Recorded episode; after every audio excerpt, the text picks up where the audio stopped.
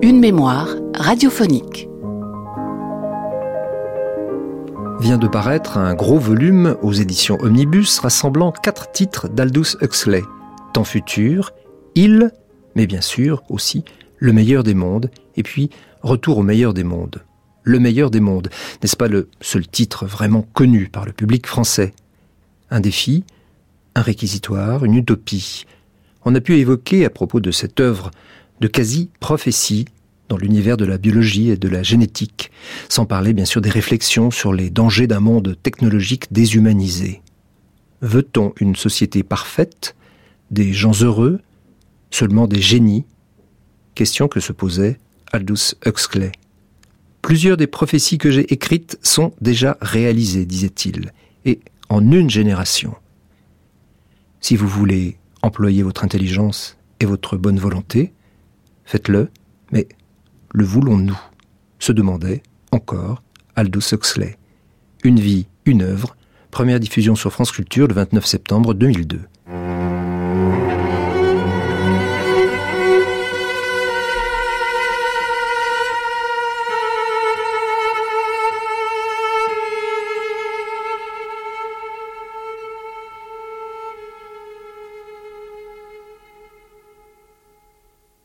Être un homme complet, équilibré, c'est une entreprise difficile, mais c'est la seule qui nous soit proposée.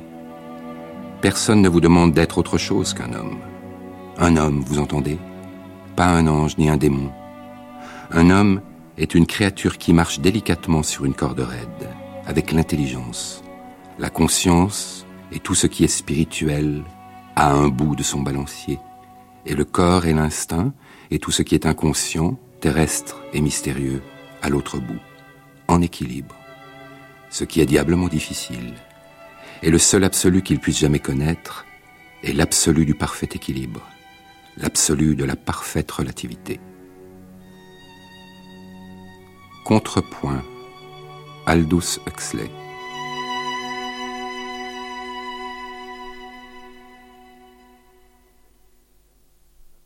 quand je donne des séminaires et que je parle d'Aldous Huxley, la plupart de mes interlocuteurs ne connaissent que le meilleur des mondes, et encore dans certains cas connaissent le nom du meilleur des mondes et puis l'idée générale, mais je ne suis même pas sûr qu'ils aient lu le livre qui, date quand même déjà d'un certain temps. Et alors c'est comme si dans la culture française, Aldous Huxley avait fourni cette expression qu'on emploie facilement, le meilleur des mondes, et c'est devenu une, une expression euh, du langage courant, mais la plupart des, gens que je rencontre n'ont jamais lu euh, ces autres livres. Et c'est vrai que c'est une pensée assez intellectuelle.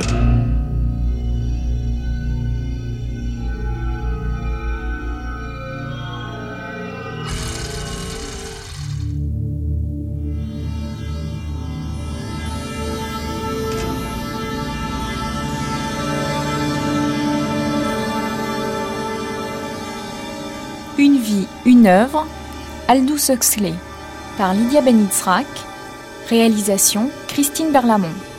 La publication du meilleur des mondes, c'est 1932, c'est-à-dire que c'est une œuvre qui est pratiquement contemporaine du voyage au bout de la nuit de Céline, pour resituer euh, un petit peu dans, dans l'histoire du XXe siècle. Dominique Dussossois. Huxley est un homme de grande culture. C'est un Anglais vivant aux États-Unis, euh, et c'est un homme qui est extraordinairement éclectique dans ses lectures. Hein, on trouve aussi bien des références euh, euh, au zen, à Maître Eckhart, euh, à des saints catholiques assez confidentiels comme Saint Charles de Condrin, à François de Sales, à Sainte Jeanne de Chantal, à des psychologues. Et là encore, il fait preuve d'un grand éclectisme puisqu'il s'appuie aussi bien sur Rogers que sur Freud, que sur les psychologies du tempérament. Donc il y a énormément de références pour lui. Et tout cela alimente sa pensée. C'est le contraire d'un homme sectaire, si vous voulez, et, enfermé dans une école. Il y a chez lui une volonté d'affirmer Dieu, une réelle volonté. Ce n'est pas, ce n'est pas une croyance, c'est une, c'est une volonté, une affirmation extrêmement forte. Et en même temps, à côté de cette volonté qui est d'affirmer Dieu et un Dieu qui est le Dieu des chrétiens catholiques, hein, Il y a notamment euh, des réflexions sur le Notre Père qui sont fort intéressantes à, ce, à cet égard. Il y a en même temps une grande ouverture. Il dit que, en réalité, finalement, euh, toutes les religions euh, recherchent le même but. Les voies divergent, mais le but reste le même. Euh, et lui reste attaché à cette, à cette tradition catholique, quoique s'ouvrant sur d'autres traditions. Archivina 1961 je reviens de Vaison-la-Romaine. Vous savez où le festival se poursuit ce soir et demain? Eh bien, à Vaison-la-Romaine, on a beaucoup remarqué la longue silhouette un peu courbée d'un homme très beaux cheveux blancs et dont le regard euh, semblait absorbé par quelques méditations intérieures. C'était le grand écrivain, grand essayiste romancé anglais, Aldous Huxley, l'auteur du meilleur des mondes. Voilà maintenant de nombreuses années qu'Aldous Huxley, qui réside à Los Angeles, n'était pas venu en France et, Claudine Chenez a pu l'interroger. Cela se passait à l'ombre des platanes sur la grande place de Vaison, d'où l'on découvre à la fois les ruines romaines et la haute ville médiévale. Vous sortez d'un congrès de parapsychologie, qui a eu lieu d'ailleurs en France, et vous allez à un autre congrès de psychologie euh, qui a lieu au Danemark. Euh, voudriez-vous me parler de votre intérêt euh, pour la psychologie et sous quelle forme elle se manifeste dans votre pensée et dans votre œuvre? Oui, mais après tout, si on est romancier, on, doit forcément s'intéresser à la psychologie. Et pas, pas, seulement à la psychologie, à la physiologie, à l'anatomie. Euh, je ne m'intéresse pas, pour ainsi dire, à la psychologie pure, parce que rien n'est pur dans ce monde. Euh, tout est extrêmement complexe et il ne faut pas penser, jamais à une situation humaine en croyant qu'il y a une seule cause de ce qui arrive. On doit penser toujours à l'idée d'une causation multiple. On doit toujours se rappeler que que l'être humain est un amphibie, un, amphibie multiple qui habite euh, simultanément plusieurs mondes. Et c'est pour cette raison que je m'intéresse à la psychologie, mais toujours en relation avec la physiologie, avec la sociologie, euh, avec l'hérédité, l'ambiance. Et, il faut toujours attaquer sur tous les fronts à la fois. Françoise Todorovitch. Il dit dans l'éternité retrouvée, ce que l'on est dépend de trois facteurs, ce dont on a hérité, ce que votre milieu a fait de vous, et ce que vous avez jugé bon de faire de votre milieu et de votre héritage. Son milieu, son héritage culturel et psychologique du côté maternel, avec son grand-oncle qui était un poète, Mathieu Arnold, professeur d'art poétique Oxford, critique littéraire. Du côté paternel, son grand-père Thomas Huxley, qui a soutenu Darwin et qui s'intéressait à l'origine de l'espèce humaine. Et ce que son milieu a fait de lui, c'est d'abord le milieu de sa première enfance, avec son éducation dans l'école qu'avait créée sa mère, qui s'appelait Priorsfield, une école tout à fait actuelle qui se basait sur l'épanouissement des enfants, le libre choix des matières qu'ils préféraient étudier, une grande liberté dans le choix des sports. Puis son école préparatoire à Ilsed, dont il parle ensuite dans ses premiers livres, qui a été une très grosse épreuve pour lui. Et enfin, les trois épreuves de son adolescence, la mort de sa mère en 1908, le fait d'être devenu presque aveugle en 1911 et le suicide de son frère au début de la guerre de 14. Tout cela l'a profondément marqué et il écrivait dans un livre qui s'appelle L'éminence grise euh, que jamais il n'avait cru au bonheur et à la durée des choses. Et donc, vous, vous remarquez dans, cette biographie, Françoise Todorovitch, qu'il est, il est très très attaché à sa mère. Très, oui. Dès qu'il découvrait quelque chose d'intéressant, il ne courait le lui dire. J'ai pensé que le fait d'écrire ses livres, c'était encore une façon de continuer à raconter à quelqu'un.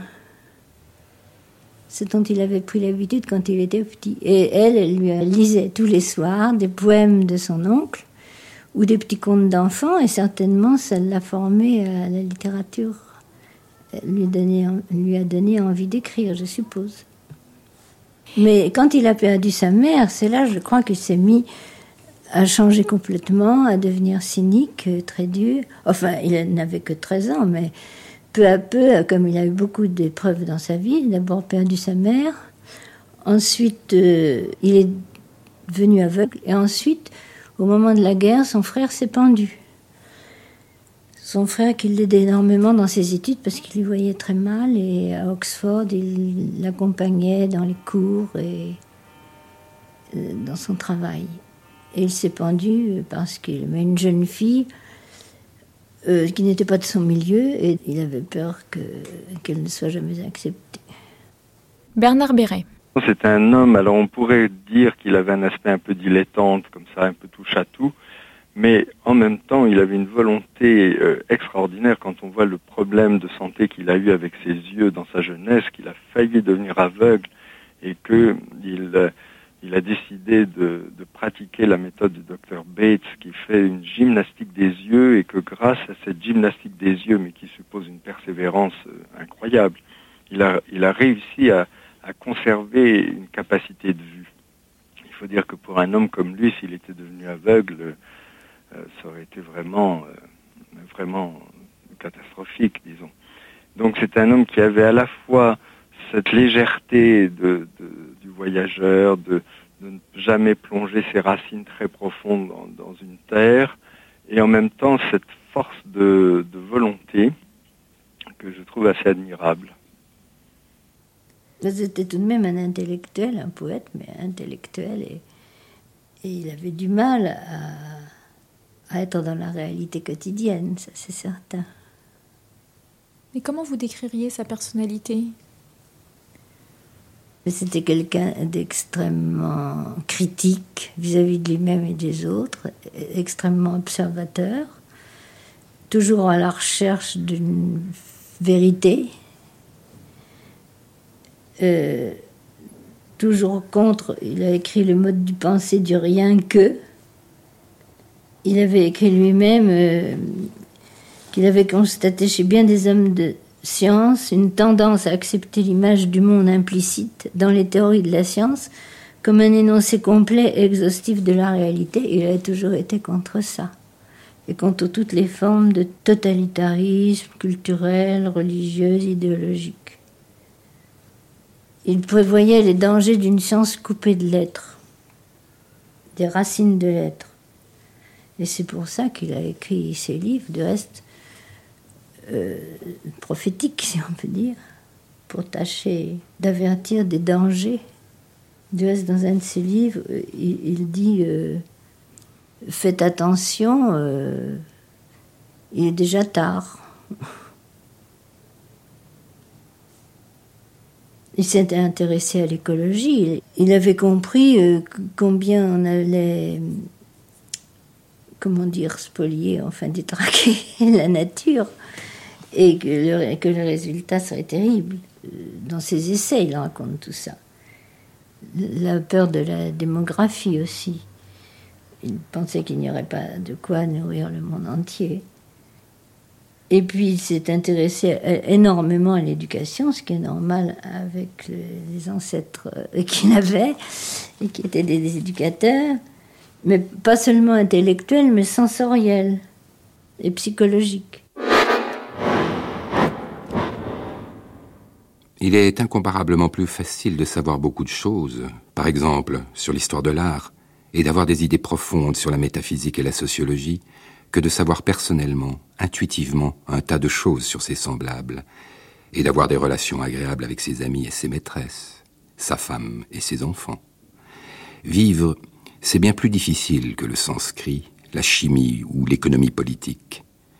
La vie intellectuelle, c'est un jeu d'enfant, ce qui explique pourquoi les intellectuels ont une tendance à redevenir enfants et à retomber ensuite dans l'imbécilité, et finalement, comme le démontre clairement l'histoire politique et industrielle des quelques derniers siècles, à devenir des fous homicides et des bêtes sauvages.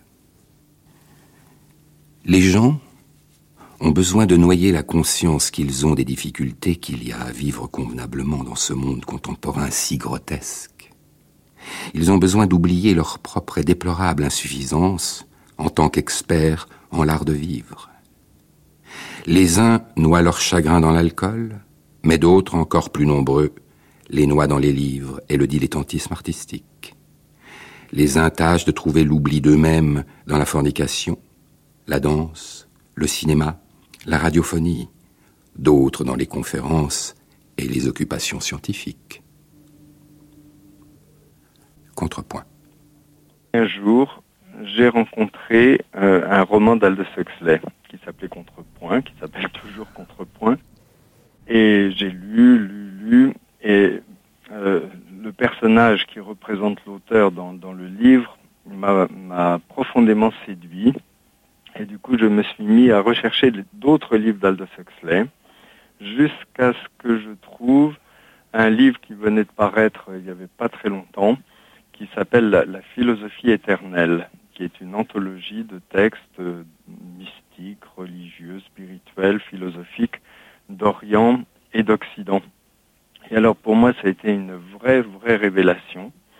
Et euh, ce livre-là, qui n'est pas très, très connu en France, euh, ce livre-là a, a, déterminé les, les enjeux de ma vie, les choix fondamentaux de mon existence, parce que dans ce livre-là, il cite en particulier une page des, Upanishads. Ça illustre le fait que pour l'Inde, le fond de l'essentiel dans la vie, c'est de se brancher en quelque sorte sur le fond du fond du réel. Vous savez, c'est une page où, où, le père qui donne son enseignement à, à son fils lui dit euh, Et toi, mon fils, tu es cela, c'est-à-dire tu es l'arbre, tu es le sel, tu es, tu es tout ce qui existe si tu vas jusqu'au fond du fond de toi-même.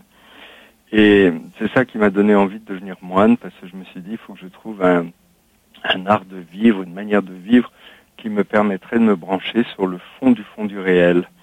Donc ce qui, moi, m'avait le plus frappé, c'était l'aspect philosophique, parce que Aldous Huxley écrit des romans, mais dans ses romans, c'est toujours pour soutenir une thèse ou une autre thèse, et il était très, très en avance sur son temps, très prophétique, il avait une vision à long terme des choses.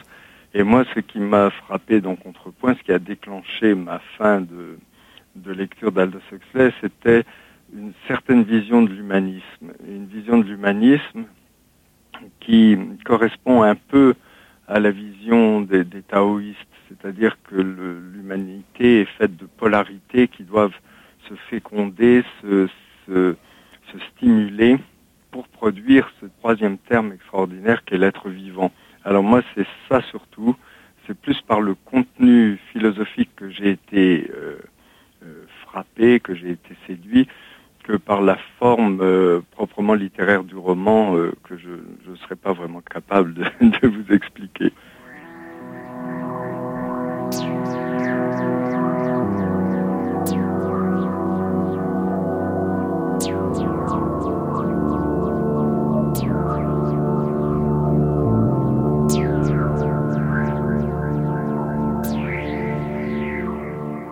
J'étais passionnée par euh, quel sens donner à la vie. Un jour, il avait découvert, enfin, dans son roman, mais je pense que c'est lui aussi, la, force de la vie sous un microscope. Et il, était devenu croyant en quelque chose qui n'appelait pas Dieu, lui, forcément. Une force de vie, quelque chose qui nous dépasse.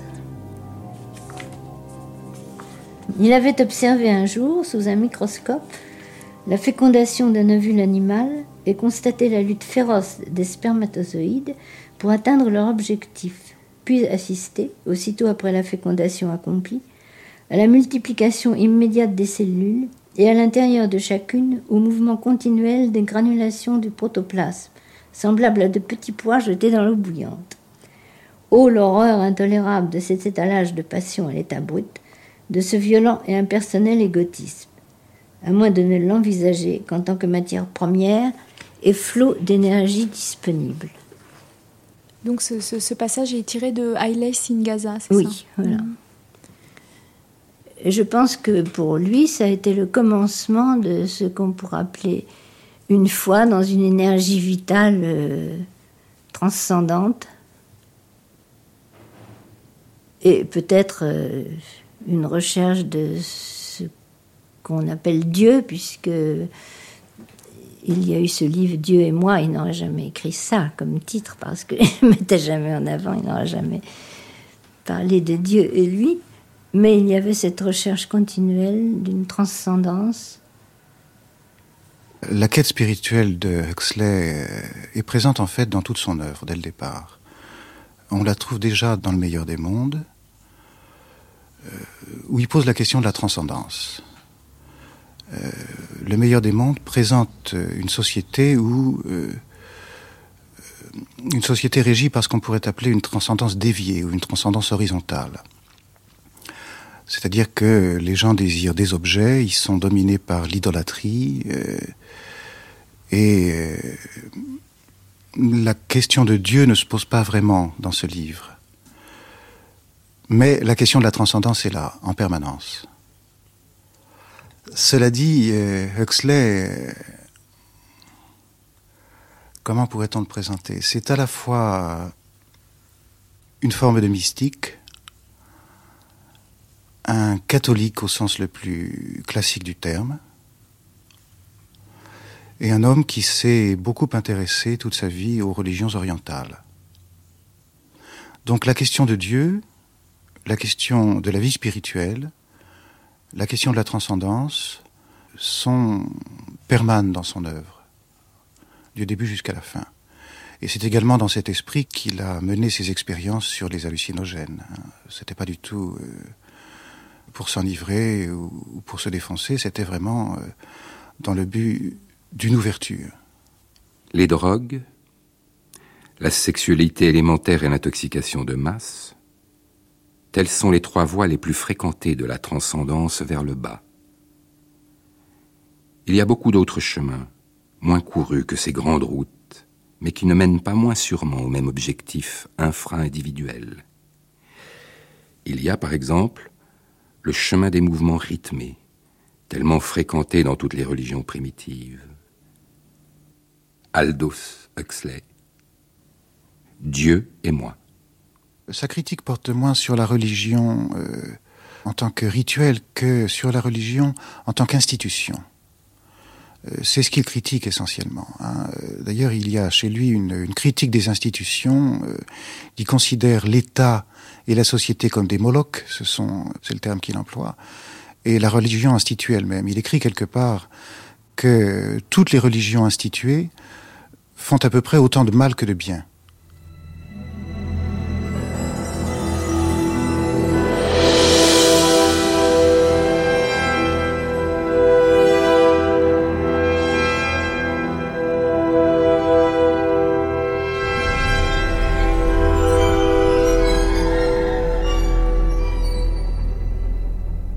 Le docteur Obispo glissa dans ses oreilles les extrémités des tubes de nickel recourbés du stéthoscope. Respirez à fond, dit-il, en appuyant la trompe de l'instrument contre la poitrine de Mr. Stoit. Toussez encore, dit-il, plantant son instrument parmi les poils gris du mamelon gauche de Mr. Stoit. Et entre autres choses, se prit-il à songer cependant que Mr. Stoit se forçait à émettre une succession de tous sautements artificiels. Entre autres choses, ces vieux sacs de tripes ne sentent pas trop bon. Qu'une jeune femme, quelle qu'elle fût, supportât cela, même pour de l'argent, voilà ce qu'il ne pouvait concevoir. Et pourtant le fait était là. Il y en avait des milliers qui non seulement le supportaient, mais qui y prenaient bel et bien plaisir. Ou peut-être le mot plaisir ne convenait-il pas exactement parce que, dans la plupart des cas, il n'était probablement pas le moins du monde question de plaisir au sens propre, physiologique du mot. Tout se passait dans l'esprit et non dans le corps. Elles aimaient leurs vieux sacs de tripes avec la tête. Elles les aimaient parce qu'elles les admiraient, parce qu'elles étaient impressionnées par la situation sociale du sac de tripes, ou par son savoir, ou sa célébrité. Ce avec quoi elle couchait, ce n'était pas l'homme, c'était une réputation, c'était la personnification d'une fonction. Jouvence. Est-ce que vous avez lu euh, Jouvence? Oui, bien sûr. Ah. J'ai eu l'occasion d'en parler la semaine dernière en Chine parce que euh, vous savez qu'en Chine, il y a des immenses lacs euh, peuplés de carpes. Et donc, euh, quand je faisais visiter ces lacs à mes amis, je leur ai raconté un tout petit peu euh, cette idée incroyable de d'Aldous Huxley de partir du fait que les carpes peuvent vivre 300 ans si on ne les pêche pas et que cette longévité, ce qui est un thème alors très très chinois, la longévité, cette longévité, elles, euh, le doivent aux bactéries de leur euh, de leur côlon, de leurs intestins.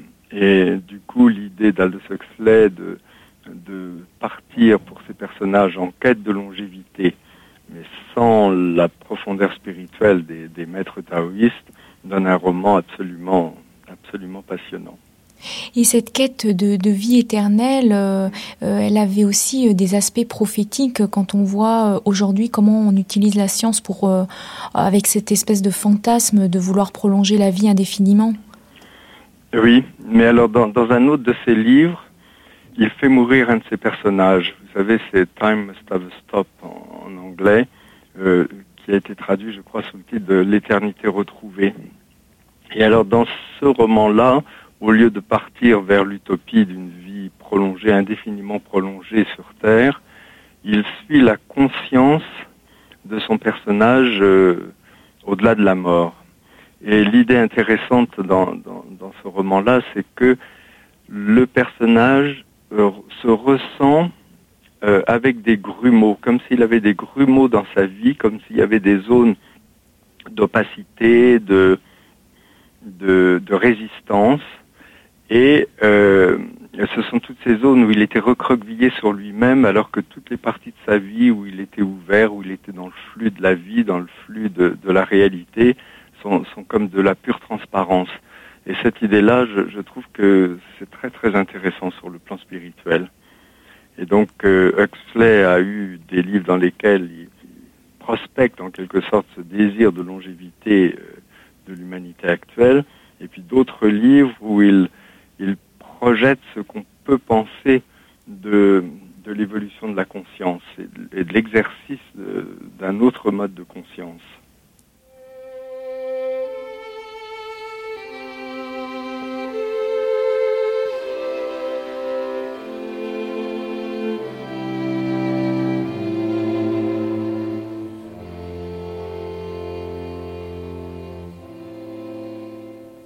Déceler un certain nombre d'analogies entre Gide et Huxley.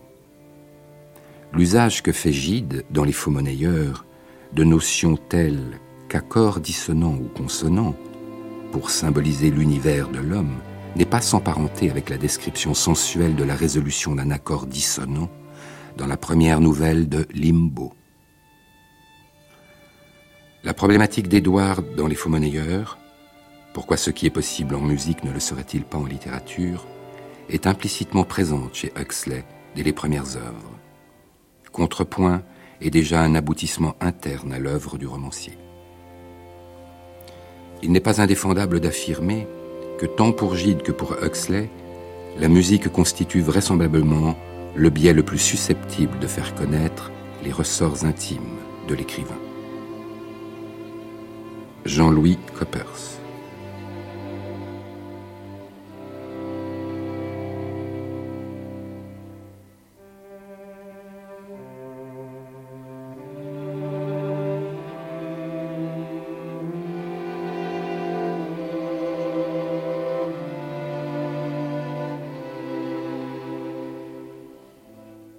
Spandrel insistait énormément pour qu'il vienne sans retard. Il était tout bonnement impensable qu'il n'entende pas le Heiliger Dankgesang eines Genesenen an die Gottheit in der ludischen Tonart. Vous ne pouvez rien comprendre à quoi que ce soit avant de l'avoir écouté, déclara-t-il. Il prouve toutes sortes de choses. Dieu, l'âme, le bien, inéluctablement. C'est la seule vraie preuve qui existe la seule parce que Beethoven a été le seul homme à avoir réussi à transformer sa connaissance en expression. Vous devez absolument venir. Contrepoint, Aldous Huxley.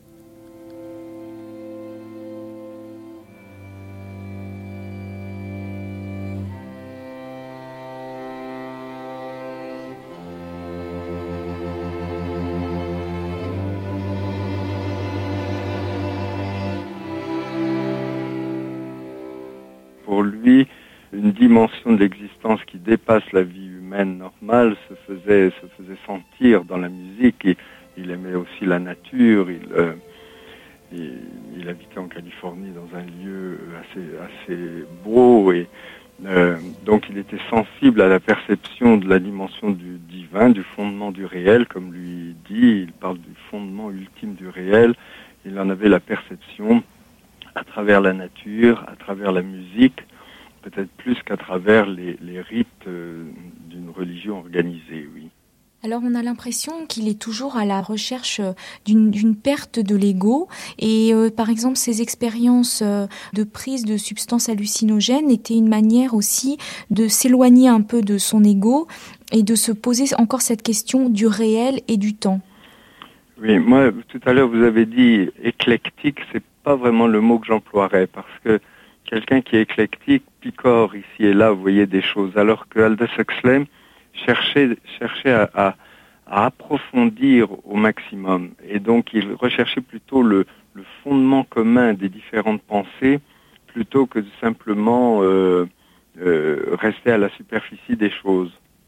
Et alors, en ce qui concerne l'usage des, plantes hallucinogènes, pour lui, c'était comme euh, l'exploration des différentes modalités de la conscience. Il, avait la perception que la conscience humaine est un phénomène tout à fait euh, exceptionnel dans, la nature et que nous n'en avons encore exploré que, des domaines relativement simples. Et donc il pensait qu'à travers ces expériences, il pouvait commencer l'exploration d'autres euh, d'autres niveaux de conscience. Et euh, sans doute que les jeunes générations ne savent pas que le, groupe de musique qui a eu sa célébrité, de Doors, euh, a emprunté son nom au titre d'un de ses livres, les, portes de la perception. Et donc, euh, il, a été dans ce domaine-là aussi quelqu'un d'une très grande ouverture, mais c'est sans doute l'aspect de sa vie qui aujourd'hui serait peut-être le plus controversé. Oui, lui-même avait emprunté ce titre à William Blake d'ailleurs. Oui, oui, oui, c'est une succession de citations dans les citations, oui, en effet.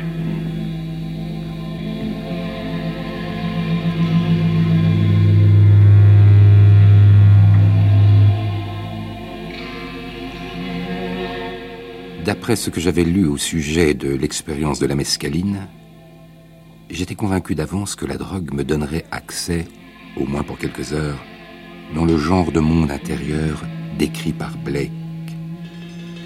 Mais ce à quoi je m'étais attendu ne se produisit pas. La modification qui eut lieu dans ce monde ne fut en aucun sens révolutionnaire. Une demi-heure après avoir avalé la drogue, j'eus conscience d'une danse lente de lumière dorée. Un peu plus tard, il y eut de somptueuses surfaces rouges, s'enflant et s'étendant à partir de nœuds d'énergie brillants qui vibraient d'une vie au dessin continuellement changeant.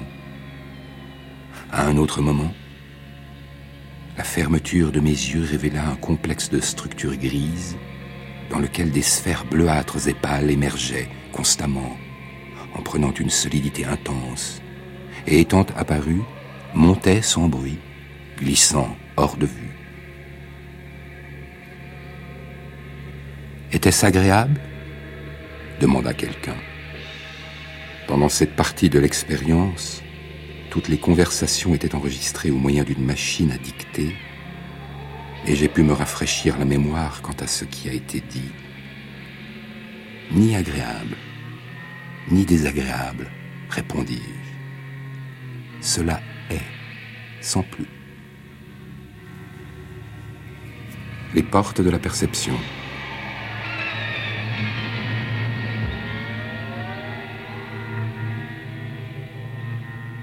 c'est une expérience qui a été importante pour lui, mais qui n'a pas été déterminante, si vous voulez. Il ne s'y est pas attaché, il n'en a pas fait une idole, en quelque sorte. Hein, alors qu'on va trouver chez d'autres, penseurs américains de la même époque, des années 50-60, un attachement euh, quasi idolâtre au LSD. Pour lui, ça n'est pas le cas, absolument pas.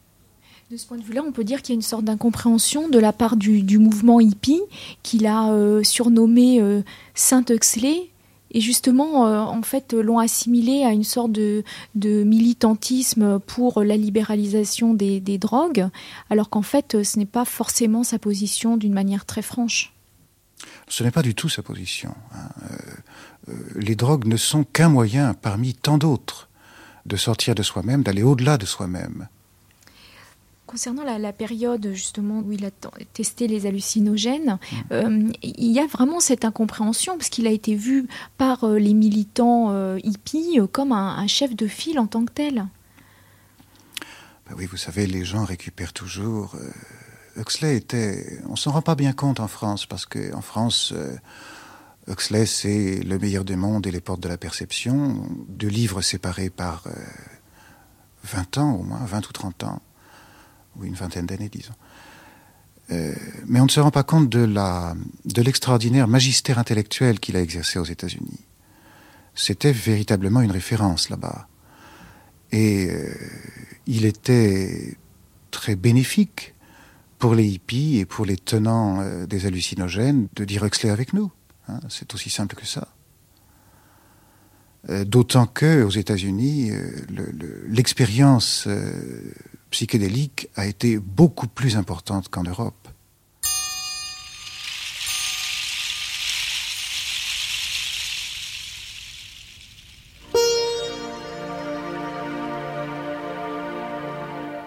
Et c'est avec trois autres livres qu'il allait préparer chez la jeunesse américaine un terrain propice à la révolution psychédélique 1960-1965 et au phénomène hippie 1966-1968.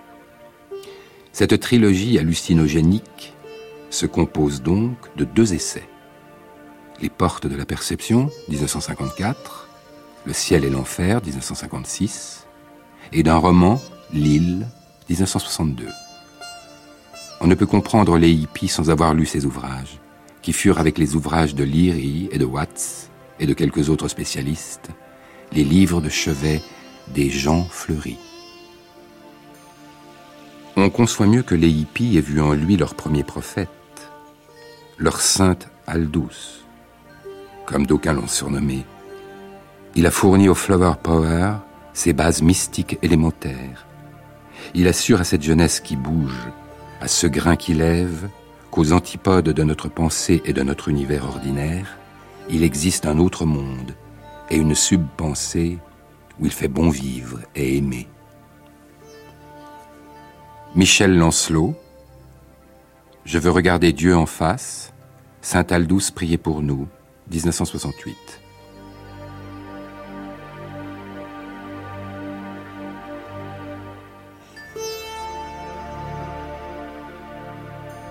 Quand il a pris de la drogue, c'était un petit peu pour comprendre comment ça se passait, sans se douter du mal que ça pourrait faire ensuite.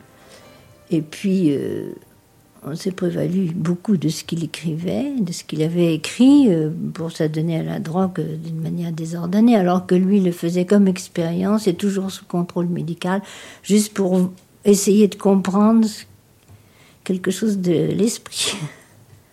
Comment il a réagi justement quand il a été euh, comme ça euh, canonisé par le, mouvement hippie où ils l'ont, il a été. Je ne sais pas s'il s'en est aperçu. J'ai l'impression qu'il est mort avant de comprendre vraiment les, les conséquences. Parce qu'il l'avait surnommé euh, Saint Huxley. Euh, oui, mais je pense pas qu'il l'ait. Enfin, peut-être. Il ne disait jamais rien sur lui. On pouvait écrire tous les articles qu'on voulait. jamais il n'a lu un compte rendu d'un de ses livres, euh, un article qui parlait de lui. Ça ne l'intéressait pas. Donc je pense qu'il a, il a ignoré ça n'aurait pas pu l'ignorer quelques années plus tard, mais il est mort en 63, le, jour de la mort de Kennedy, du reste. Ce qui a fait qu'on n'a pas beaucoup parlé de lui ce jour-là. Le jour où il est mort, euh, il était dans sa chambre avec sa femme, et puis il y avait médecin, infirmière, et il était vraiment dans les derniers moments, et sa femme découvre que les médecins et les infirmières étaient plantés devant la télé. Alors elle trouve que c'est incroyable, inimaginable, elle se demande ce qui arrive, et puis après elle a compris que c'était l'assassinat de Kennedy qui avait lieu à ce moment-là. D'ailleurs, il a, il a pris une dose de LSD euh, pour euh, mourir, en fait.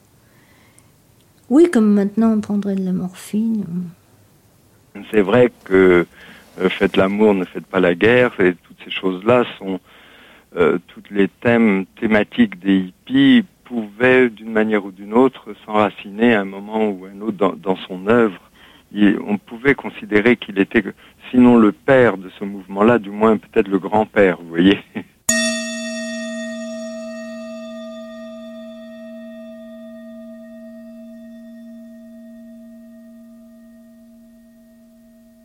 On lui a attribué des dons euh, véritablement prophétiques. Même pour lui-même. Par exemple, dans Thème Must Have Stop, qui est son, le roman central, celui qu'il préférait, il se décrit, enfin, il décrit un vieil homme, un vieux sage, une sorte de philosophe, et un jeune homme insupportable tel qu'il se voyait dans les premiers romans et qu'il était d'après son entourage quand il était jeune après toutes ces épreuves. Il met ces deux personnages en vis-à-vis et il fait mourir le vieux philosophe auquel on sent qu'il attribuait ses idées, ce qu'il aurait voulu être. Il le fait mourir d'un cancer de la gorge où à la fin de sa vie il doit écrire sur des petits papiers ce qu'il veut dire. Eh bien, Huxley meurt de la même façon. Alors c'est assez curieux parce que c'était 40 ans avant sa mort. Non, pas 40 ans quand même, c'était au milieu de sa vie.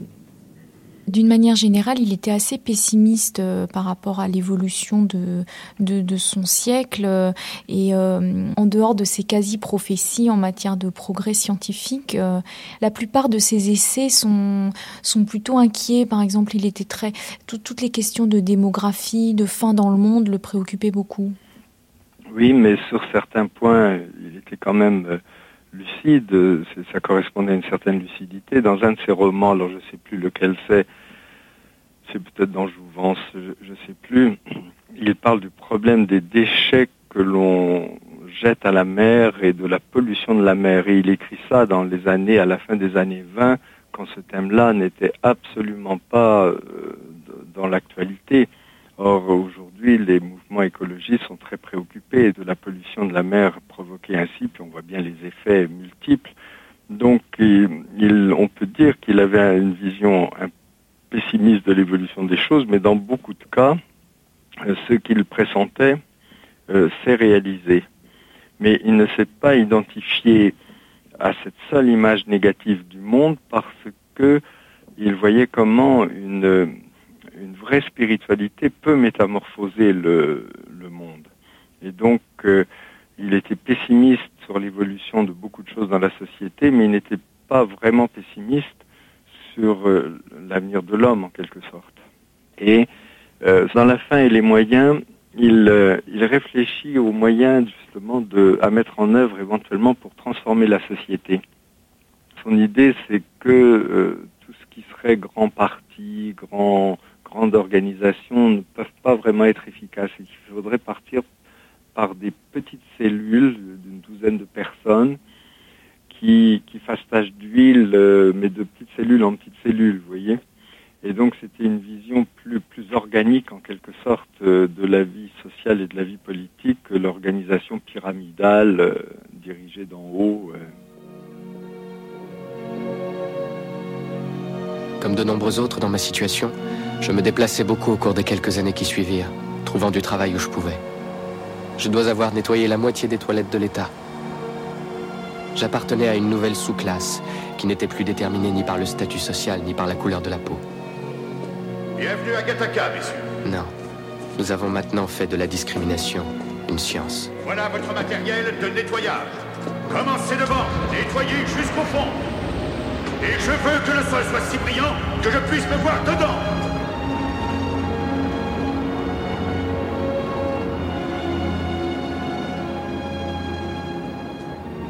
Et vous, votre majesté, vous rêvez de l'espace? Viens par ici.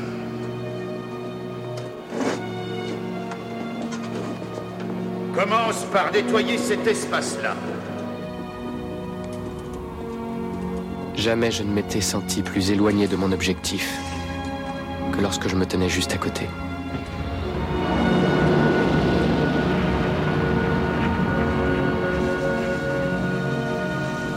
Bienvenue dans le meilleur des mondes. Bien entendu, on ne se contentait pas de couver simplement des embryons. Nous prédestinons et conditionnons. Nous décantons nos bébés sous forme d'êtres vivants socialisés, sous forme d'alpha ou d'epsilon, de futurs vidangeurs ou de futurs.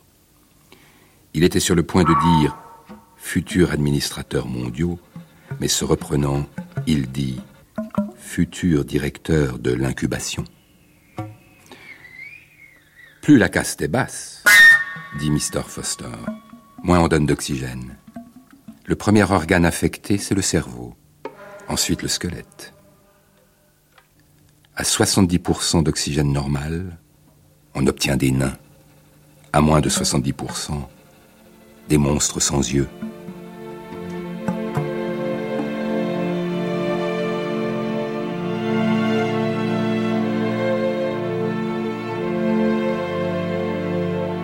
La dystopie de l'Aldous Huxley présente un pouvoir totalitaire qui, s'étant approprié les biotechnologies, produit les êtres humains sur un modèle industriel. Les clones sont parfaitement conçus et conditionnés pour prendre leur place dans une société mère qui leur garantit l'adaptation totale, le bonheur par l'absence de désir insatisfait. Le récent film Bienvenue à Gattaca en est une pâle adaptation cinématographique, très édulcorée, la fidélité au roman paraîtrait sans doute trop crue. Les progrès des connaissances en génétique font à présent résonner singulièrement les idées d'Huxley et posent la terrible question le meilleur des mondes serait-il techniquement et moralement envisageable aujourd'hui Parmi les successeurs d'Huxley qui ont prolongé sa réflexion, on trouve ceux qui osent poser la question, comme le philosophe allemand Peter Sloterdijk, et ceux qui osent y répondre, les écrivains Michel Houellebecq ou Maurice Dantec. On en revient inexorablement à la définition de l'homme. Axel Kahn, généticien et membre du Comité national de bioéthique. J'ai lu Le meilleur des mondes bien avant d'être préoccupé par l'éthique dans le sens qu'on lui donne aujourd'hui. Je l'ai lu, je devais avoir 15 euh, ou 16 ans. Mon père, philosophe, euh, avait attiré mon attention sur euh, deux livres essentiels pour lui et qui présentaient deux aspects du totalitarisme, qui étaient d'une part le meilleur des mondes, The Brave New World d'Aldous Huxley, et d'autre part 1984 de George Orwell je ne suis pas sûr que à cet âge-là, j'ai vu euh, toute l'horreur de la situation et du monde qu'il nous dépeignait. Je crois que c'est beaucoup plus l'aspect roman de science-fiction qui m'a étonné, beaucoup plus que cette vision euh, d'un univers dont la noirceur est définie tout simplement parce que il refuse la diversité. L'ennemi est la diversité. La diversité est source de l'interrogation. L'interrogation est source de la contestation. La contestation est source de la difficulté. Il faut le supprimer en faisant des êtres tous identiques, adaptés à leurs tâches. Mais cela, je l'ai vu des décennies après. Ce qui est tout à fait intéressant, c'est que la grande caractéristique réellement de la société de l'utopie euh, d'Aldous Huxley est une société qui est soumise à un déterminisme absolu. Ce déterminisme, aujourd'hui, on dirait qu'il est génétique. Je pense d'ailleurs que quelque part, Aldous Huxley euh, fait partie de la grande euh, tradition des, Huxley, des biologistes, hommes de lettres, euh, très très férus du darwinisme et de sa version galtonienne, c'est-à-dire sa version eugéniste. La notion du déterminisme est quelque chose d'extraordinairement fort.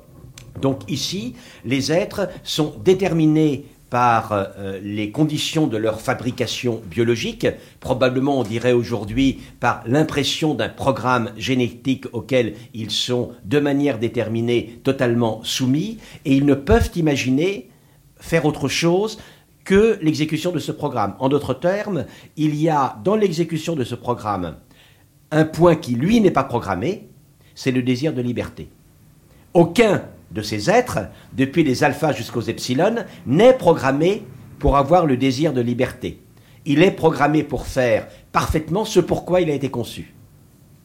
Yves Michaud, quand on, relit euh, Aldous Huxley euh, en 2002, on a vraiment euh, ce questionnement de, savoir si il serait possible aujourd'hui de vivre ce meilleur des mondes. Ben, je crois que euh, c'est pas tellement si ce serait possible, c'est que d'une certaine manière, on va le vivre, ce meilleur des mondes.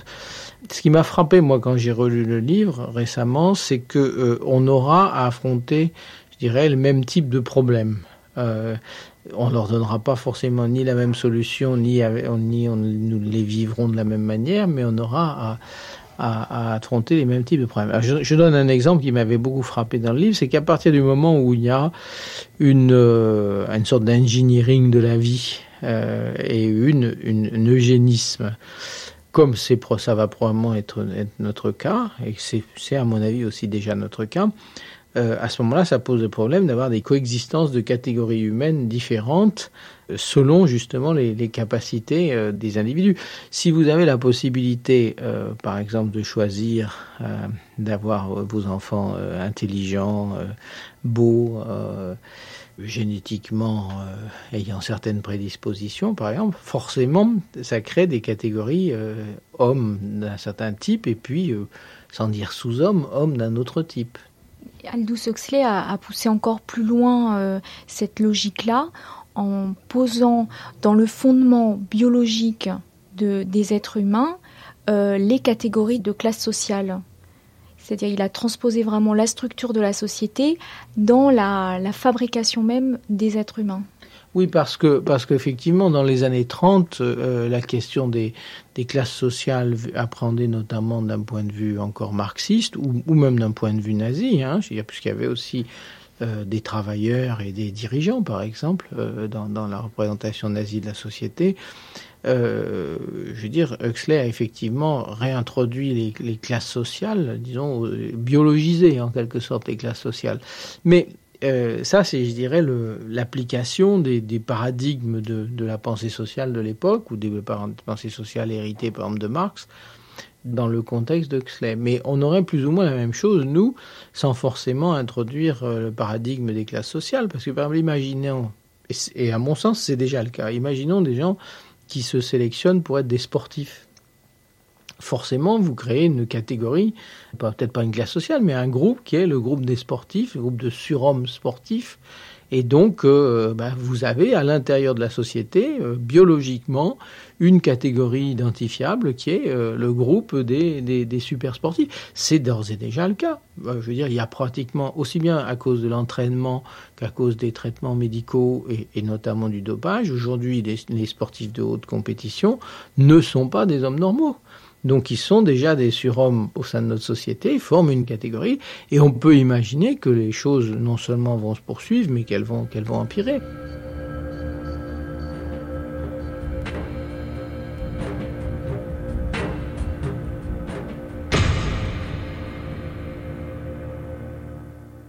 Installez les livres, dit-il sèchement. En silence, les infirmières obéirent à son commandement. Entre les vases de roses, les livres furent dûment disposés. Une rangée d'inquarto enfantins, ouverts d'une façon tentante, chacun sur quelque image gaiement coloriée de bêtes, de poissons ou d'oiseaux. À présent, faites entrer les enfants. Les rampeurs les plus alertes étaient déjà arrivés à leur but. De petites mains se tendirent, incertaines, touchèrent, saisirent, effeuillant les roses transfigurées, chiffonnant les pages illuminées des livres. Le directeur attendit qu'ils fussent tous joyeusement occupés, puis Observez bien, dit-il, et levant la main, il donna le signal. L'infirmière chef qui se tenait à côté du tableau de commande électrique, à l'autre bout de la pièce, abaissa un petit levier. Il y eut une explosion violente, perçante, toujours plus perçante. Une sirène siffla. Des sonneries d'alarme retentirent, affolantes. Les enfants sursautèrent, hurlèrent. Leur visage était distordu de terreur. Et maintenant, cria le directeur, car le bruit était assourdissant, maintenant nous passons à l'opération qui a pour but de faire pénétrer la leçon bien à fond, au moyen d'une légère secousse électrique. Alors, on sait que qu'Aldous Huxley vient d'une famille de biologistes, mais on se demande quand même comment, en 1932, il a pu imaginer euh, un tel degré de sophistication dans les manipulations génétiques, et, comment, aujourd'hui, dès que le grand public a connaissance d'une brebis clonée ou d'un, enfin, de progrès euh, scientifiques spectaculaires, disons, pas forcément euh, scientifiquement révolutionnaires, la manière dont les journalistes convoquent le meilleur des mondes. Je crois que du temps euh, d'Aldous Huxley, euh, il y avait deux éléments forts qui, j'imagine, doivent être les fondements sur lesquels il a bâti euh, The Brave New World. Le premier est la familiarité qui est sienne au déterminisme biologique. Il est darwinien et intantiné, on dirait aujourd'hui, mais c'est évidemment un anachronisme parce que le mot n'avait pas été inventé, sociobiologiste.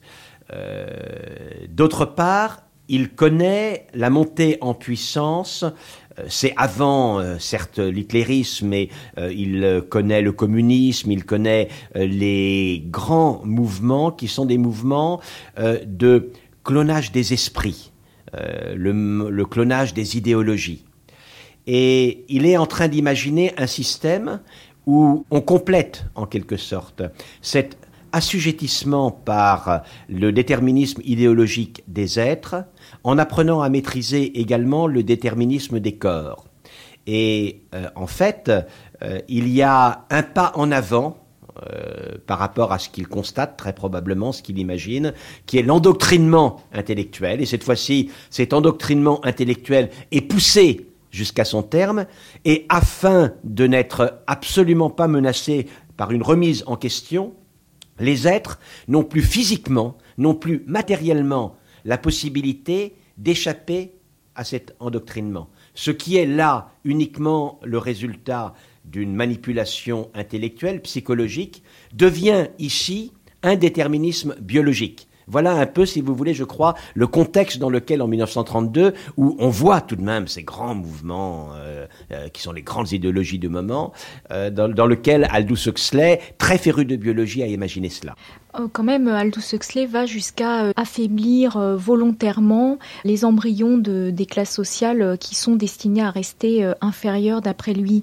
Et comme les progrès génétiques actuellement sont quand même assez stupéfiant. On n'a tout de même euh, pas encore trouvé de, le gène de la morale. Et quels sont les garde-fous aujourd'hui contre ce type de cauchemar standardisé? À mon avis, il n'y en a pas. Euh, à mon avis, il n'y en a pas. Je vais, vous, inquiéter beaucoup. D'abord parce que c'est ce que je viens d'essayer de montrer et ce que je vais continuer à montrer dans les ouvrages qui vont suivre. C'est que premièrement, effectivement, on est déjà, on commence à être dans une société d'eugénisme et dans des sociétés qui sont très marquées par les biotechnologies. Et on n'arrêtera pas ce progrès-là. Hein. L'eugénisme, il est déjà, il est déjà en, place. C'est plus un eugénisme d'État. C'est ce qui change complètement de la situation huxleyienne, si on peut dire.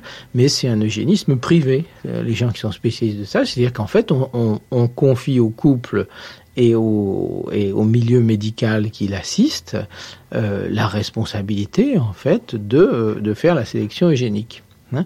Et d'une certaine manière, à la fois c'est inquiétant à réfléchir, mais d'un autre côté, c'est humainement euh, difficilement contournable, parce que on voit pas pourquoi, alors qu'il est possible d'avoir des enfants en bonne sein et en bonne santé, euh, on, laisserait au hasard euh, le soin de décider d'avoir des enfants trisomiques ou des enfants ayant des handicaps lourds, etc. Donc, euh, on, déjà, on, a, on pratique ce qu'on appelle une sélection négative, mais on s'achemine insensiblement vers la sélection positive et on, en a les moyens, on en aura de plus en plus les moyens. Mais à partir du moment où vous mettez le doigt dans le contrôle de quelque chose dans la vie humaine, euh, je vois pas bien là où vous allez pouvoir euh, mettre la barrière.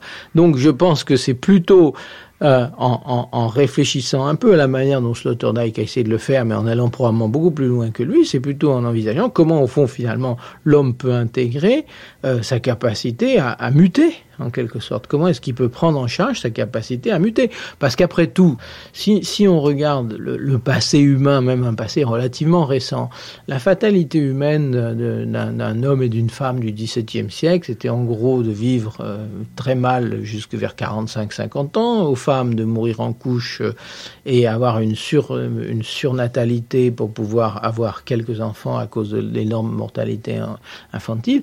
Euh, je dirais, le mode de vie euh, des, des, êtres humains et le mode de rapport à leur corps, le mode de rapport à la santé, le mode de rapport à la mort ont complètement changé depuis le XVIIe siècle. Donc on peut tout à fait imaginer qu'ils puissent encore changer de manière considérable. Hein? Il faut peut-être aussi réfléchir sérieusement à ce qu'on veut faire de l'humanité, de l'humanité qui, qui vient. Et c'est de ce côté-là, à ce moment-là, qu'on retrouve les problématiques de Huxley. Est-ce qu'on veut une société parfaite? Est-ce qu'on veut des hommes qui soient heureux? Est-ce qu'on veut des surhommes? Est-ce qu'on veut que des génies? Euh, C'est des problèmes que pose Huxley dans, dans, dans son livre. Est-ce qu'on veut le meilleur des mondes? Quelle forme devrait avoir le meilleur des mondes? Donc je crois plutôt que c'est des questions à poser. Euh, en aval euh, plutôt qu'en amont. Parce qu'en amont, on n'a que de vieilles solutions qui correspondent en gros à euh, bah, l'éthique euh, judéo-chrétienne, et puis point à la ligne. Hein.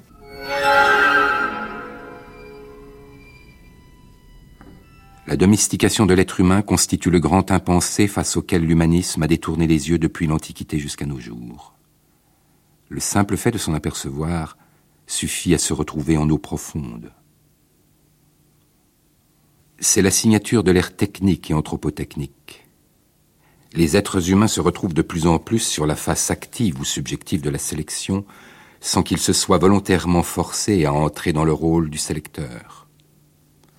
On peut en outre l'affirmer, il existe un malaise dans le pouvoir de choisir, et ce sera bientôt une option possible de l'innocence, lorsque les hommes se refuseront explicitement à exercer le pouvoir de sélection qu'ils ont conquis dans les faits.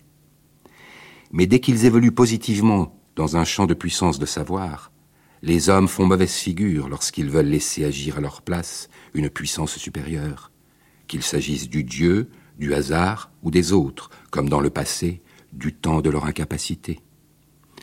Comme une simple attitude de refus ou de démission paraît condamnée à l'échec en raison de sa stérilité, on en viendra sans doute à l'avenir à entrer dans le jeu de manière active et à formuler un code des anthropotechniques. L'un des traits caractéristiques de la condition humaine est de placer les hommes devant des problèmes trop lourds pour eux, sans qu'ils puissent décider de ne pas y toucher en raison de leur poids. Peter Sloterdijk, Règles pour le parc humain. C'est précisément euh, pour cette question que la, conférence de Peter Sloterdijk, qui était intitulée euh, Règles pour un parc humain, avait fait bondir et beaucoup réagir parce que il, euh, expliquait que ces connaissances en biotechnologie étant irréversibles, on ne pouvait pas revenir à une innocence et, décréter qu'on se remettait à Dieu pour certains, au hasard pour d'autres, que c'était impossible. Mais la question est tout de même d'un certain asservissement d'une partie de la population humaine, puisque là on, on pense vraiment en termes d'espèce, à l'échelle de l'espèce. Oui, alors, sûr, ce qui a été reproché à Sloterdijk, euh, on a tout de suite agité. Donc, quand on parle d'eugénisme, on agite tout de suite l'idée d'eugénisme d'État, l'idée de nazisme, etc.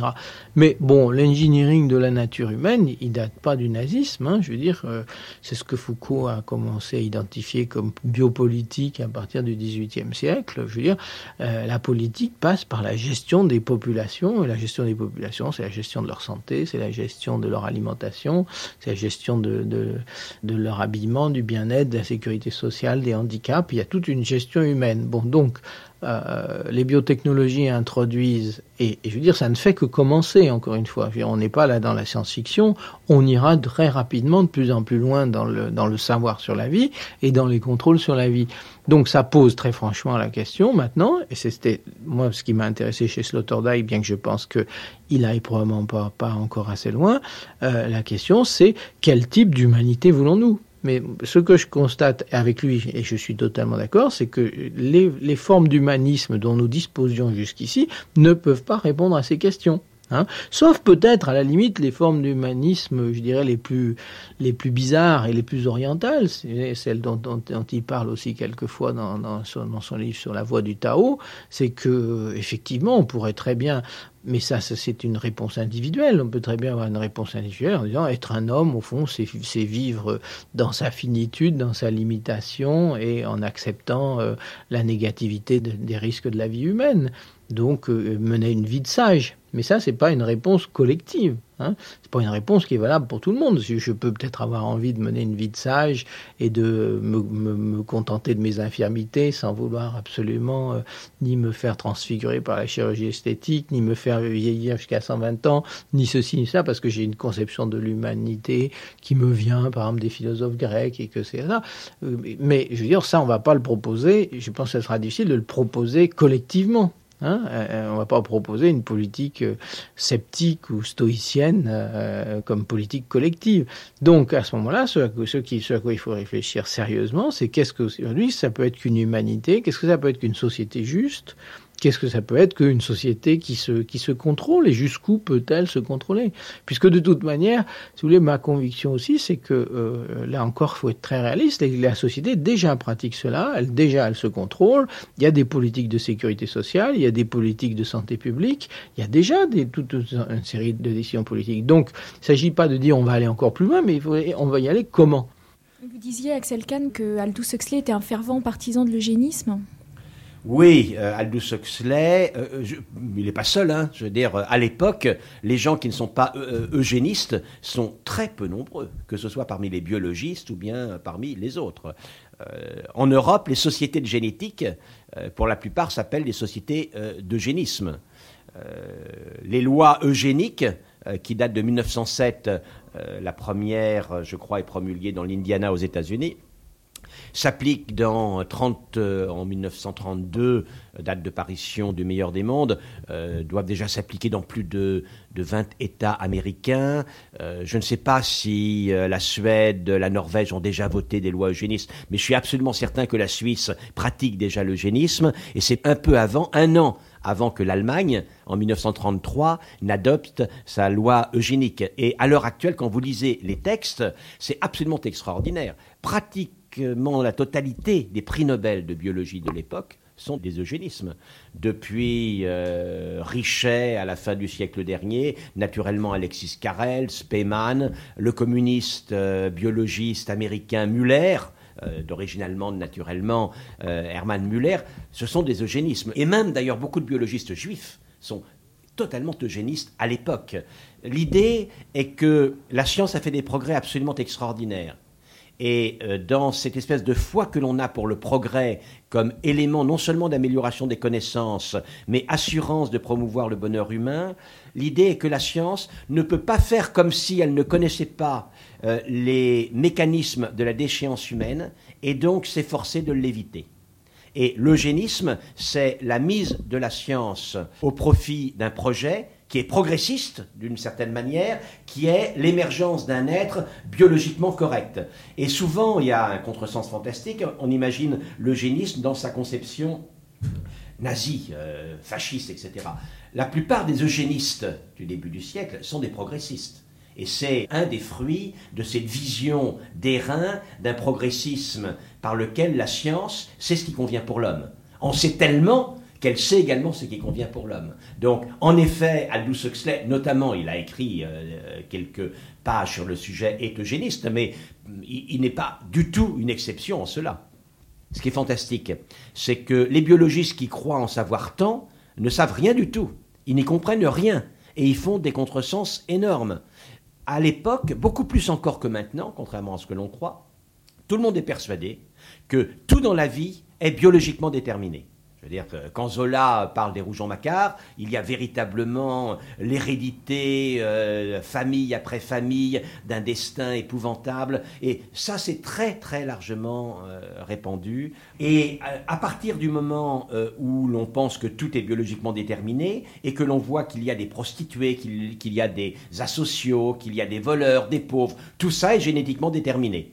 Or, l'eugénisme défini par l'un des Huxley euh, comme l'effort social euh, de faciliter la fécondité des plus aptes et d'éviter la reproduction des moins doués, c'est ça la définition de l'eugénisme, telle que définie par Galton, euh, est appliqué à des situations qui ont un déterminisme avant tout social et extraordinairement peu génétique. C'est-à-dire qui stérilise-t-on? D'abord des femmes et pas des hommes, alors que, comme vous savez, c'est bien plus facile de stériliser des hommes que des femmes. Donc là, il y a euh, le présupposé machiste derrière. Donc on stérilise dix femmes pour un homme euh, environ, et les femmes que l'on stérilise sont des femmes pauvres, des femmes souvent alcooliques, euh, prostituées, de familles de délinquants, etc., dans des milieux tout à fait épouvantables. Éventuellement des épileptiques, mais l'épilepsie est très rarement également génétique. C'est-à-dire qu'il y a euh, une application par les biologistes euh, d'un eugénisme sur une base biologique qui est complètement fausse, qui est tout à fait ridicule, et on voit bien le mariage d'emblée qui existe entre ici science et idéologie.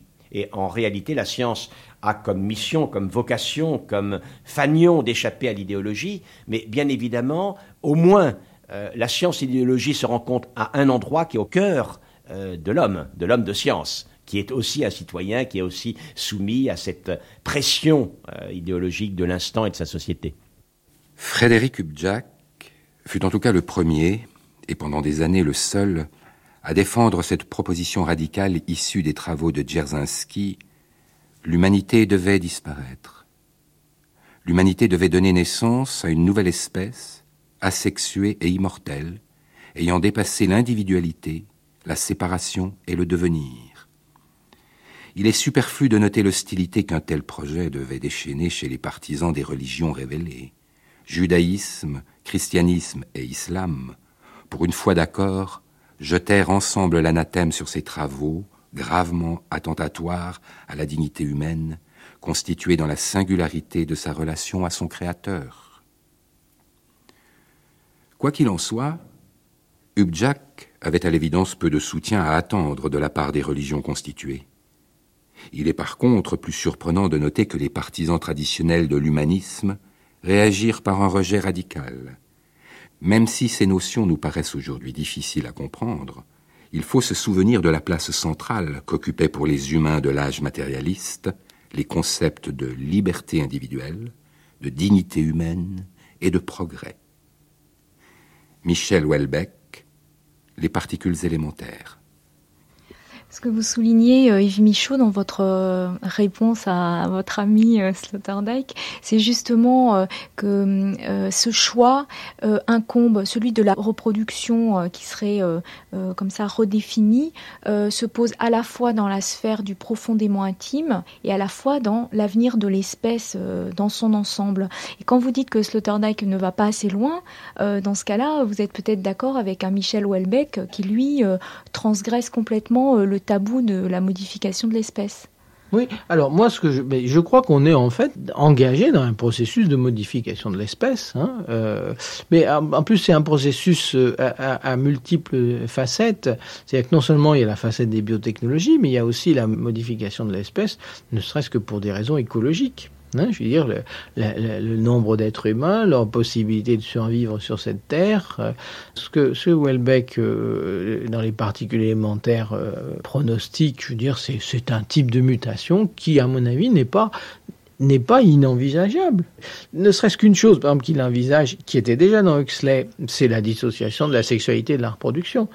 Cette, dissociation, elle a été en partie entamée avec la contraception, mais il est vraisemblable qu'elle va être accentuée euh, avec les biotechnologies, puisque si on veut vraiment avoir des, embryons parfaits, il faudra mieux les faire de manière artificielle que les faire au petit bonheur la chance. Donc, euh, ce que ce que diagnostiquait Huxley, à mon avis, a d'assez fortes chances de. On peut très bien avoir. Imaginez que quand les gens voudront avoir des enfants, ils les voudront tellement bien et tellement parfaits qu'ils se confieront à la médecine. Et puis, quand ils voudront avoir du plaisir, ils font tout à fait autre chose. Donc, euh, cette dissociation dont parle Welbeck, à mon avis, elle est, elle a rien de, de, d'une fiction. Elle a, elle a juste. Euh, euh, c'est cette phrase que je cite dans le livre du, président de la République allemande, disant euh, on va bientôt pouvoir dire à un enfant non seulement nous t'avons voulu, mais nous t'avons voulu aussi parfait que tu es. donc à ce moment-là, euh, jusqu'ici, le, désir d'enfant était, ce qu'il y avait de plus profond dans l'amour, mais maintenant, on va le perfectionner encore, puisqu'on va y rajouter le zéro défaut. Donc, euh, c'est pas la peine à ce moment-là de s'y attaquer avec des méthodes encore artisanales. Les ovules qu'on vous a prélevés, euh, Marie, ont été fécondés avec le sperme d'Antonio, votre mari.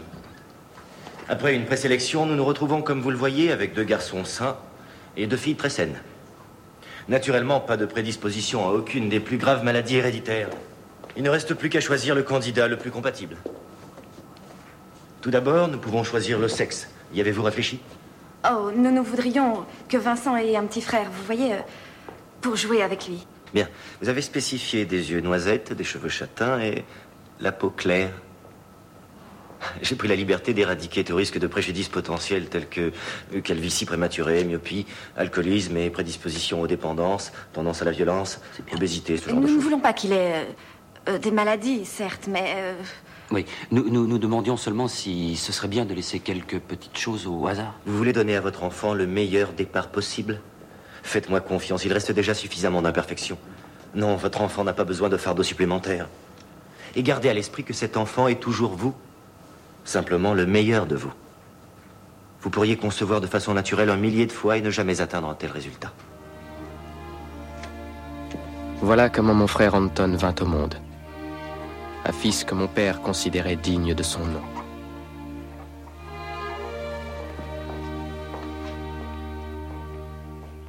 Lorsqu'on regarde quels sont les corrupteurs, ce que j'appelle corrupteurs, euh, ce sont ces icônes tentatrices qui vont conduire la médecine, la science, la biologie vers ce que l'on s'accorde pour euh, reconnaître comme étant le mal. L'un d'entre eux, c'est la domination absolue des règles du marché sur tout autre. Aujourd'hui, si l'on veut conférer une valeur aux faits, aux gens, aux actions, on peut trouver, schématiquement naturellement, trois couples euh, de référents. Le premier couple, c'est le couple de la véracité et de la fausseté, ou bien de la légitimité scientifique et technique. C'est vrai ou c'est pas vrai, c'est probable ou c'est pas probable. Ça, c'est du, domaine de la science ou de la technique. Le deuxième couple, c'est du domaine de la rentabilité économique. Euh, c'est rentable ou c'est pas rentable. Le troisième couple, c'est celui du bien et du mal. C'est bien et c'est mal. Et lorsqu'il y a un déséquilibre dans ces trois couples, il y a effectivement danger éthique. Lorsque on ne se pose pas la question c'est bien et c'est mal, mais parce que c'est techniquement possible et souhaitable, ou alors parce que c'est rentable, il faut que ce soit fait, il y a bien évidemment un des problèmes éthiques majeurs. Et quand vous parlez des conséquences de l'inégalité économique à l'heure actuelle, que l'on voit très bien par le chiffre tout à fait épouvantable qu'il y a aujourd'hui 40 millions de personnes euh, qui sont séropositives, donc euh, menacées d'être atteintes du sida, 35 euh, millions ou 37 millions dans les pays en voie de développement et 3 millions dans les pays riches. Or, 95% des dépenses consacrées à la lutte contre le sida le sont dans les pays riches pour 3% de la population. Ça, c'est typiquement une logique économique qui emporte toutes les autres. Dans d'autres cas, euh, notamment avec l'eugénisme, on a bien vu comment, lorsque la logique scientifique l'emporte, il y a problème. Lorsque la science croit savoir ce qui est bien pour l'homme, il y a problème. Donc, la première icône, effectivement, est un déséquilibre complet dans les référents permettant de qualifier les actes notre société est confrontée à une série d'icônes corruptrices qui sont véritablement l'écueil sur, le sur lequel risque de se briser la volonté éthique de la médecine, qui est la passion scientifique, l'alibi humanitaire, la négation d'une humanité suffisante. On le voit avec l'embryon. Euh, très souvent, quand on veut expérimenter sur l'embryon, on commence à dire il n'est pas si humain que ça, il n'est pas humain. Et naturellement, le corrupteur qui aujourd'hui devient absolument fondamental, qui est le corrupteur du marché.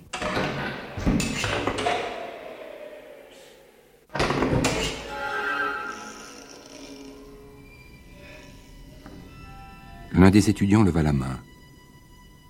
Et bien qu'il comprît fort bien pourquoi l'on ne pouvait pas tolérer que des gens de caste inférieure gaspillassent le temps de la communauté avec des livres, et qu'il y avait toujours le danger qu'ils lussent quelque chose qui fit indésirablement déconditionner un de leurs réflexes, cependant, en somme, il ne concevait pas ce qui avait trait aux fleurs.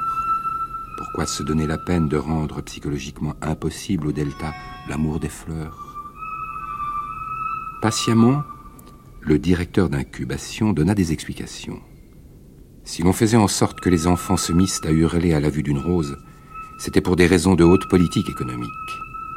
Il n'y a pas si longtemps, voilà un siècle environ, on avait conditionné les gammas, les deltas, voire les epsilon à aimer les fleurs, les fleurs en particulier et la nature sauvage en général. Le but visé, c'était de faire naître en eux le désir d'aller à la campagne chaque fois que l'occasion s'en présentait, et de les obliger ainsi à consommer du transport. Et ne consommait-il pas de transport? demanda l'étudiant. Si, et même en assez grande quantité, répondit le directeur d'incubation. Mais rien de plus. Les primes verts et les paysages, fit-il observer, ont un défaut grave. Ils sont gratuits. L'amour de la nature ne fournit de travail à nulle usine.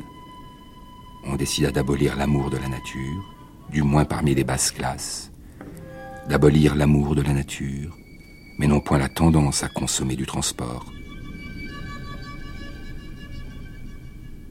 Alors, euh, la conduite à risque fait partie de la liberté humaine.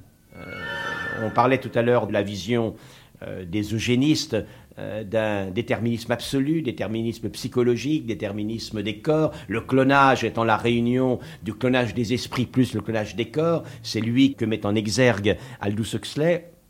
Il y a également par rapport à cela une espèce de révolte individuelle. Moi, je ne serais pas déterminé. Moi, je serais rebelle à toute contrainte. Et la contrainte hygiéniste est une contrainte importante. Vous savez, on le voit chez les homosexuels éventuellement, mais je ne sais pas si vous fumez, madame, mais on le voit chez tant de fumeurs qui savent parfaitement que rien n'est aussi mauvais pour la santé que fumer et qui néanmoins disent ma liberté, le sachant, est néanmoins de fumer.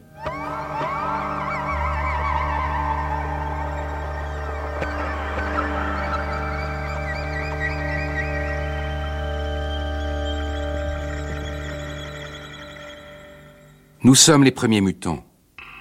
Nous aimons vivre, évoluer encore et toujours, plus vite et plus loin. Nous voulons devenir l'origine du futur, changer la vie au sens propre et non plus au sens figuré, créer des espèces nouvelles, adopter les clones humains, sélectionner nos gamètes, sculpter le corps et l'esprit, apprivoiser nos germes, dévorer des festins transgéniques, faire don de nos cellules souches, voir les infrarouges, écouter les ultrasons, sentir les phéromones, cultiver nos gènes, remplacer nos neurones, faire l'amour dans l'espace, débattre avec des robots, tester des états cérébro-modifiés, faire des projets avec notre cerveau reptilien, pratiquer des clonages diversifiant vers l'infini, ajouter de nouveaux sens, vivre vingt ans ou deux siècles, habiter la Lune, terraformer Mars, tutoyer les galaxies. Nous sommes les agents secrets de la vie. Elle-même ne le sait pas encore. Petit-fils de Darwin en colère, nous revendiquons pour les nôtres le principe d'imprécaution. Au loin brillent les étoiles qui nous attendent depuis le commencement de l'univers. Il est minuit, docteur Faust. Nous évoluerons et personne ne nous en empêchera. Dantec appelle de ses voeux une mutation qui nous installerait dans un mode de pensée autre. Hein dont on entrevoit quelques éléments à travers l'informatique, le réseau, euh, les drogues, euh, euh, la délocalisation de, de, de lui-même à l'étranger, cette, cette vie solitaire et en même temps connectée, etc. Mais c'est jamais que des, des intuitions d'une possibilité dont on n'a pas réellement d'idée. Donc on est pratiquement toujours obligé, si vous voulez, quand on essaye d'avancer une pensée de la mutation, on est toujours obligé finalement à un certain moment de se confier à un acte de foi qui nous dira, au fond, on pourra penser autrement et donc on aura des, solutions différentes à des problèmes qui seront, poseront probablement eux-mêmes dans des termes différents, mais on est obligé toujours de faire cette conjecture-là. On peut pas, euh, euh, sauf à ce moment-là, entrer effectivement dans la science-fiction, Hein, dans la science-fiction, mais une science-fiction qui va, qui va jusqu'où elle peut, si vous voulez, avec les catégories dont elle dispose.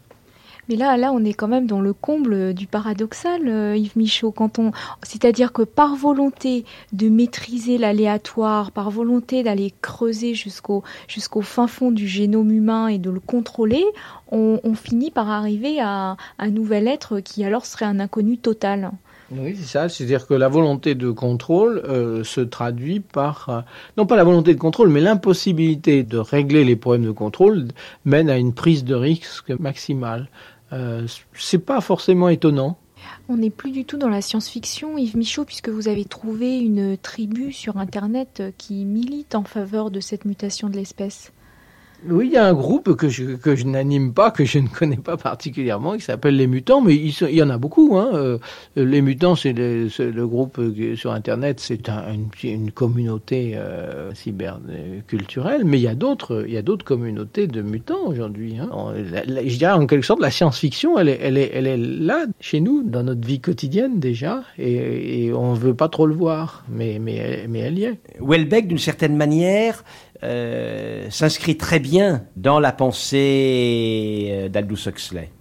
Je vous ai dit que les epsilon ou les bêta ou les, euh, les gamma, les oméga, les, de, du meilleur des mondes, ce sont des gens qui, à un moment donné, afin de surmonter la tension de la frustration d'un désir inassouvi, n'ont pas le désir de faire autre chose que ce pourquoi ils sont faits et que ce qu'ils font, très profondément. Euh, dans Welbeck, on voit un peu l'idée d'un monde semblable. Euh, la sexualité est une effroyable source de malheur, de contraintes, de frustration. Et l'utopie, dans les particules élémentaires, je ne parle pas du dernier, euh, l'utopie par laquelle se terminent ces particules élémentaires est en effet, de ce point de vue-là, un monde qui va devenir aseptisé. Pour dépasser la frustration du désir inassouvi, on supprime la sexualité. L'homme devient un homme idéal qui est à l'abri du malheur puisque euh, il n'a plus de désir. Donc vous voyez qu'il y a évidemment une résonance évidente euh, moulinée par le génie de Welbeck euh, et un rapport à Huxley. Mais on voit vraiment que ce, ce désir de perfection et d'immortalité aujourd'hui est omniprésent. Oui, simplement, euh, bien évidemment. Alors, l'immortalité est un autre problème. Euh, parlons de la perfection. Euh, c'est un contresens. Car pour que la perfection soit dissible, il faut que son lieu puisse être défini, que ses critères soient définis. Et à partir du moment où vous définissez la richesse humaine par la diversité, par la multiplicité, le mot de perfection n'a simplement plus de sens. Je veux dire que ce qui est le plus imparfait, ce sont des vision de clone d'être parfait. Ça, c'est d'une imperfection infinie. Plusieurs de, des prophéties que j'ai faites il y a 30 ans se sont déjà réalisées.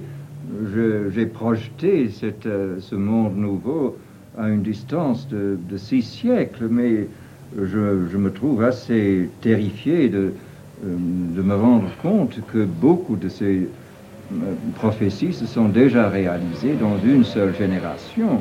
Naturellement, rien n'est inévitable dans ce monde. Nous avons une liberté de choix et si nous voulons être, si nous voulons employer notre intelligence et notre bonne volonté, il n'y a pas de doute que nous pouvons faire des choses extraordinaires. Mais la question est, est-ce que nous allons vouloir employer notre intelligence et notre bonne volonté? Quand on regarde les journaux de chaque matin, on s'en doute.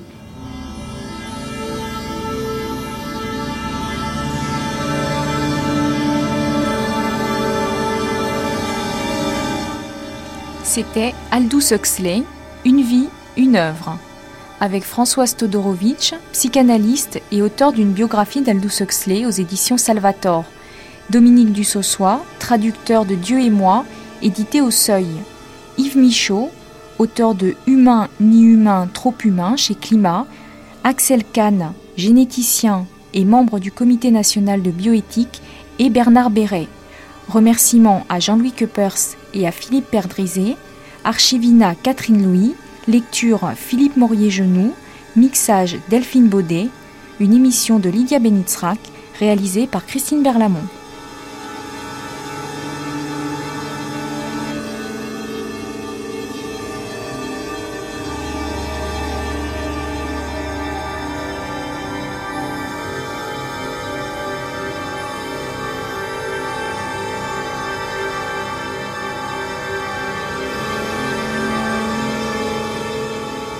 Cette émission a été diffusée pour la première fois sur France Culture le 29 septembre 2002.